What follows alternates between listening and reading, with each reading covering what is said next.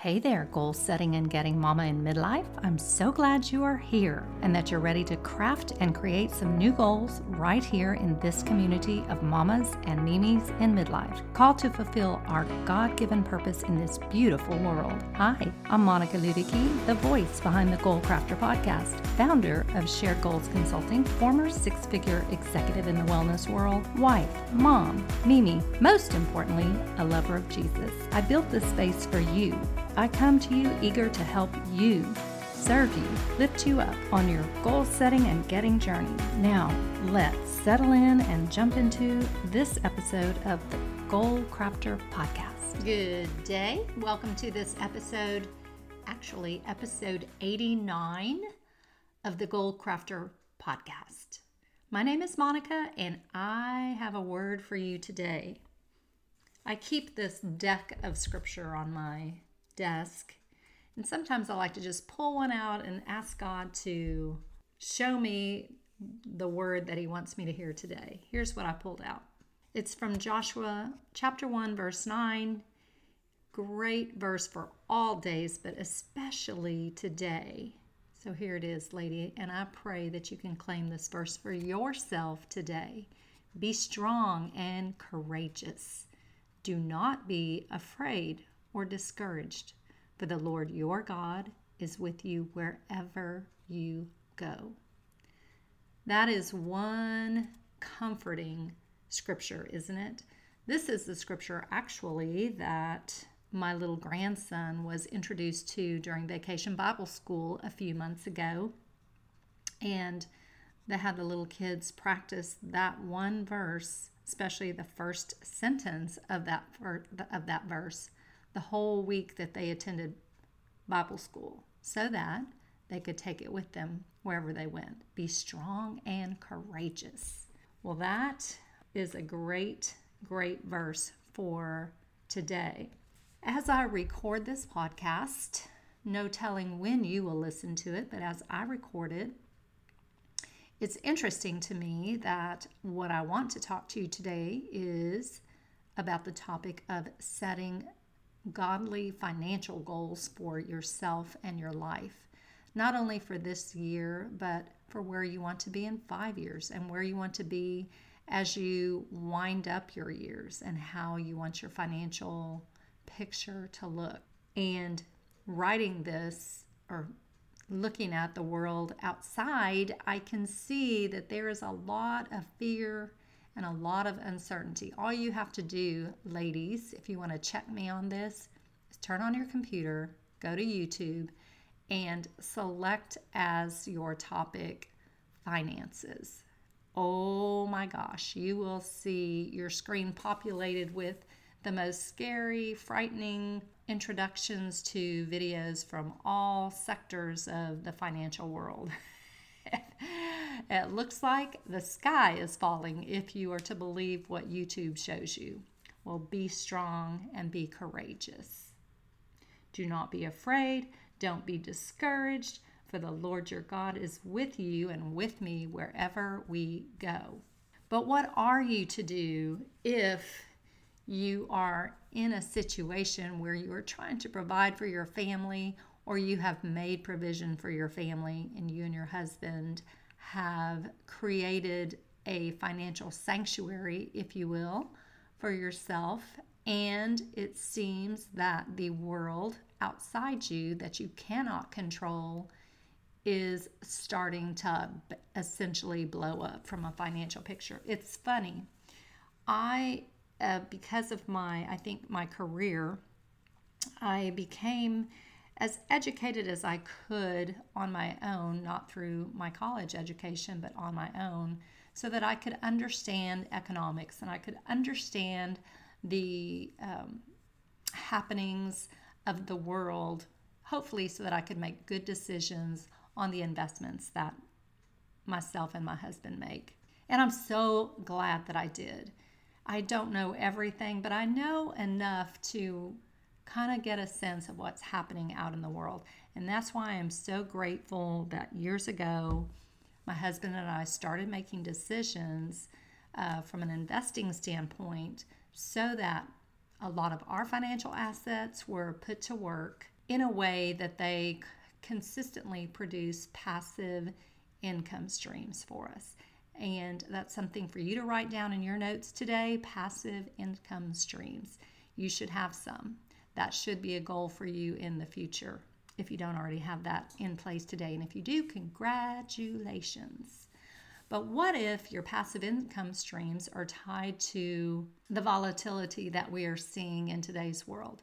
So, just a snapshot of what everything looks like today, we can see that the stock market is down off of its, let's say, over the last one year, it's, I don't know, 20, 20 to 25% down off of its highs from a year ago.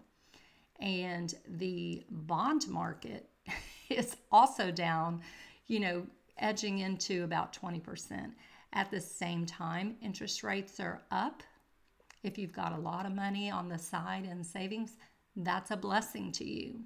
But the um, impact that has is if you have holdings in the bond market, well, the value, if you were to cash those out today, would be substantially declined from where it was, let's say, a year ago.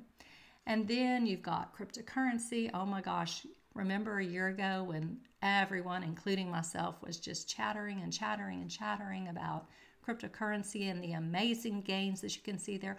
I still do believe that.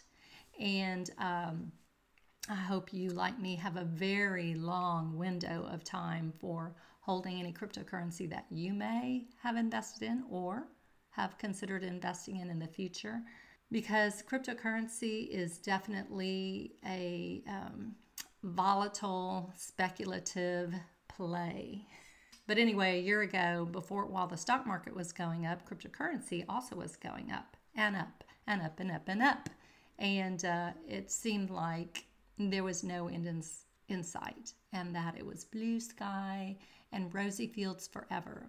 Well, here we are, eight months into 2022, and this has been a um, let's just say if you needed to access the money that you had in investments in crypto or in the stock market, then you have experienced some financial pain. If the way that you set up your financial goals has you able to ride through this less than kind period that we are seeing in the United States with the stock market, with cryptocurrencies, with the bond market, and with other investments, then you're in good stead. As a matter of fact, it is in these kind of declines, in these kind of situations where everything, ladies, is on sale if you have assets, financial assets, cash that you have set aside, then you are in good position to start nibbling at some of these sales in some of these various asset areas to get things at a discount. And who among us, I mean, we are women, who doesn't like a good sale with a hefty discount attached to it? And my prayer for you is that you have been blessed with plenty and that you have been prospering in always in your health, in the health of your spiritual life, in your physical health, and in the health of your bank account so that you do have the ability to take advantage of this. If, on the other hand, you find that you are tapped out, that you are living currently paycheck to paycheck, if you haven't yet started to tithe and save 10% of your income and set aside that money for investing purposes for your future and the future of your family, then today is a good day, a really good day to set a goal to do so. As a matter of fact, Earl Nightingale says or said back in the day that you would be wise to have the goal for what you want to earn this year and in years to come, the goal for what you want to save, and the goal that you want to have in place for the future, for the future when you may either retire from the uh, permanent full time workforce to some other great adventure or for the future that just looks differently than the one that you have today. So, three goals that I'm encouraging you, my listeners, to set if you don't already have them in place are those. Again, that's to set a goal for what you want to earn this year, set a goal for what you want to save this year, and set a goal for what you want to have in your, let's call it your retirement account for the future. You should set those goals for this year or the next 12 months, and you should have a goal for, you know, sometime in the future. I always like to have a five year goal because somewhere I heard one of the gurus say, and I agree with this, that we can do far less than we anticipate we can in one year and far more than we anticipate we can in five years. So consider that. Consider getting those goals in place for yourself. If you do that, then going back to Earl Nightingale, he says that that will put you in the top 5% of the population from a financial standpoint, from a success in that arena standpoint, once you get to the ripe old age of, of close to what I am now in your 60s.